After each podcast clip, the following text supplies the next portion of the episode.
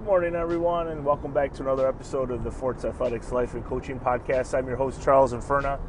I'm really pumped up about this episode this week because I want to spend some time talking about how great of an indoor season some of our athletes had with the Forts Athletics Track and Field Club.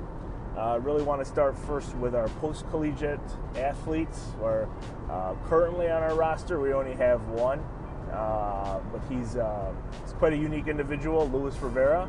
Uh, finished the indoor season uh, seventh at the 2018 USATF Indoor Track and Field National Championships. Uh, Lewis um, had a really good year for us this year. Uh, this is obviously his second year with the club, last year being his first, and really being the, the cornerstone of the club uh, with me. Um, a lot of the things that, that we do and that we make happen with our track and field club, especially with um, training and coaching our younger athletes, couldn't do it without Lewis and his support and how he's able to manage his uh, crazy work life schedule with uh, being enrolled as a full time graduate assistant with our college program.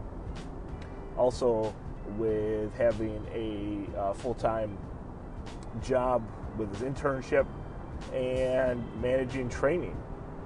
I'm not sure how he does it, uh, but one of the things actually, I was just, it's interesting um, that makes me think about Lewis, and I was just talking to my wife about it this morning was, um, you know, what, what has separated some of the athletes that we've worked with, with other athletes, um, not so much in the, in the region, but uh, even within just um, our college program. And uh, one of the one of the things that we were we were talking about was um, the idea of complaining. And in the six years that I've known Lewis, um, never once heard him complain about anything. Never once heard him complain about um, you know training too much, not training enough, college homework being too hard, uh, driving back and forth to training sessions, really anything you can think of that most or some, I guess, 23 year olds, 24 year olds would, you know, would complain about and be stressed out about. Never heard Lewis uh, say anything about that. So I'm not sure if that's um, he has uh, strategies that maybe we need to talk about in a future episode in regards to how to handle uh, with really it's I guess it'd be more of a time management piece working a full time job, um, then going to train, and having time to go to class, obviously, which is which is most important, since he's graduating in a couple of weeks. And and then also fitting in time to work with our high school kids and train as well. Um, and he wrapped up a great indoor season again, like I said, finishing seventh at U.S. Indoor Nationals, uh, another top ten uh, throw in the country. Um, couldn't be more more proud of him and everything that he's he's accomplished, and he is definitely a couple of podcast episodes into itself. Uh, what some people might not know or might not realize about Lewis is that when he came to NAS a couple years ago, um, he had never thrown in high school before. So he was really a blank slate. Um, played high school football, so he kind of had that mentality, but never competed in track and field and he is one of those. I don't know if, if you go as far as say one of those um, like crazy success stories in regards to um, going from not knowing how to throw to you know national champion in four years. Uh, but I'm not sure how many other athletes you know are able to say that or able to put that on their resume. That in four years I went from not knowing what a weight or a hammer is being a national champion, uh, four All American awards, every conference record you can imagine, and um, personal best uh, that you know might might not be touched at NAS for a really long time. 2045. Uh, that's sixth place all-time D3 right now. Uh, we just had D3 Indoor Nationals. Uh, the winner was 1982. Uh, so there's another athlete that's that's close to cracking 20 meters, but there's only been 11 athletes ever in D3 that have cracked 20 meters. Um, and most of them have done it within the last four years. but like I said, um, Lewis is one of those special athletes. Uh, is very charismatic. Um, he's able to get his his message across with high school athletes, which is, I think, uh, definitely something that he should think about um, continuing with uh, in in his career in regards to uh, coaching and working with our high school kids. Um, but yeah, definitely, definitely a very, very proud moment uh, for myself as a coach to see him be so successful on the on the grand stage of U.S. Indoor Nationals. And that takes us to um, another athlete who's actually graduating from high school this year. So I think I can uh, uh, spend some time talking about his fantastic accolades. Uh, this one athlete, uh, Drew um, Palermo, we um, we met him last year at the state qualifier meet. Lewis and I were there just kind of watching, hanging out. And we started talking with his dad a little bit, and um, you know, we just started talking back and forth about being interested in training with the hammer, uh, you know, what colleges he might be able to attend. And Drew uh, was a great thrower as well. He threw um, just over 63 feet last year as a junior with the men's 25 pound weight throw, or men's 25 pound weight, uh, which is a great throw. Uh, he went to states uh, with that with that throw. He finished second at the state qualifier meet that year. Uh, but then in working with Drew over the summer and working with him in the fall and into uh, early winter, we knew that he had bigger aspirations than um, you know just throwing 63 feet. Uh, so with working with our team, Drew just capped off uh, a fantastic indoor season in his own right. Uh, he just finished fourth at New Balance Indoor Nationals in the men's 25 pound weight throw with a throw of 70 feet 8 inches. So Drew PR'd uh, just over 7 feet this year, and the weight um, 70 feet 8 inches. That's our uh, regional record uh, for high school boys. He's the first uh, Section 5 athlete over 70 feet in the weight. Um, he's the first high school athlete I've ever coached over 70 feet. And it's kind of cool to say that uh, you know, we have a 70 foot weight thrower as a high school athlete and as a post collegiate athlete on our team. Uh, so Drew also uh, competed uh, well at the state meet last week, finishing um, finishing third in the weight throw, and also finishing eighth in the shot put.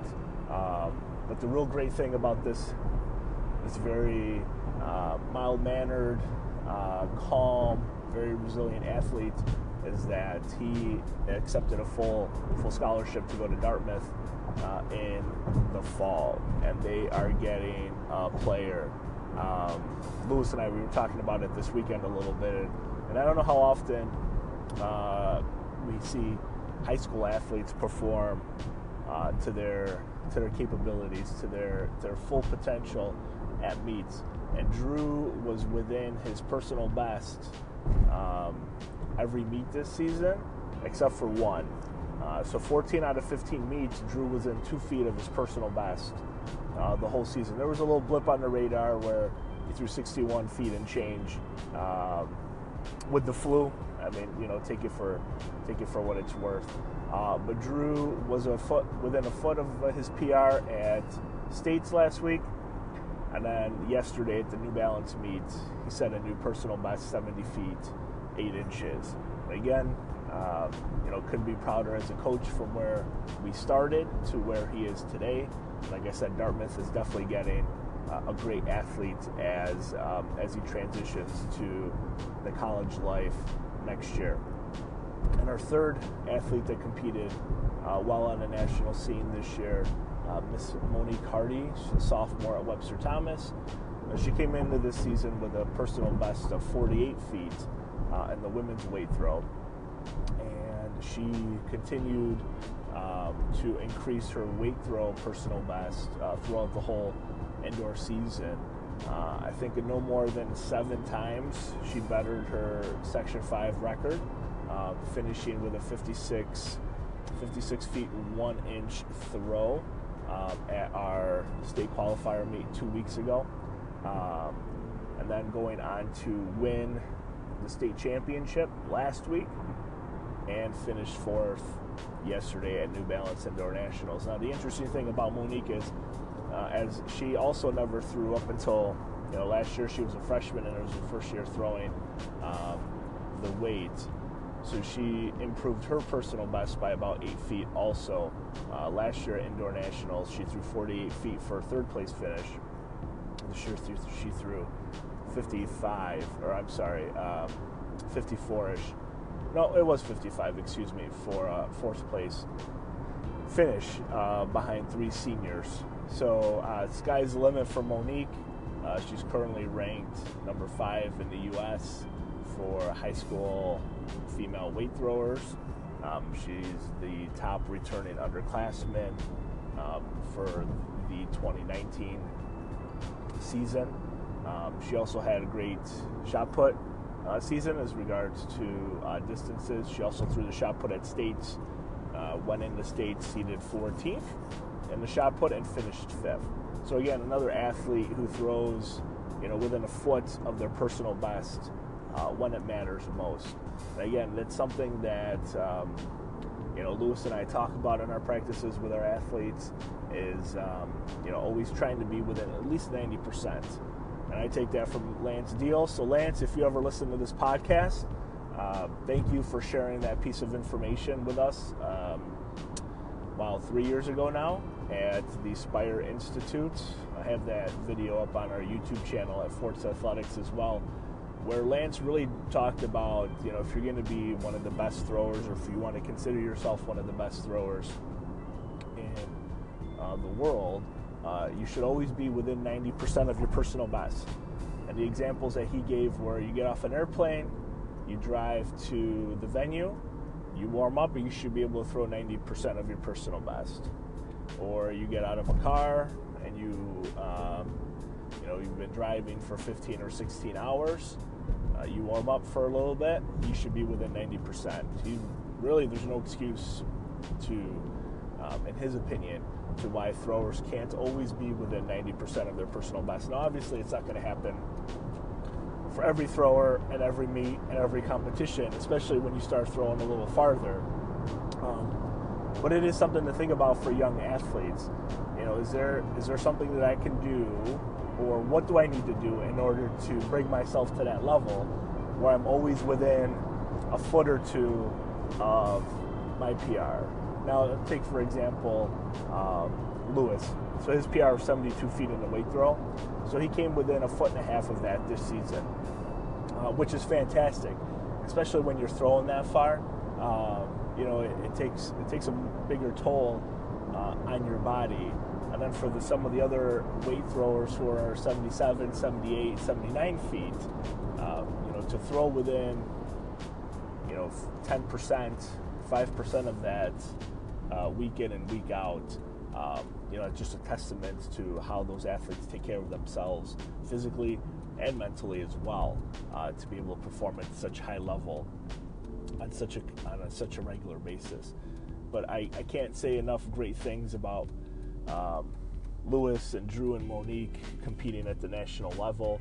Um, you know, when we started when we started this club, and I kind of chuckle.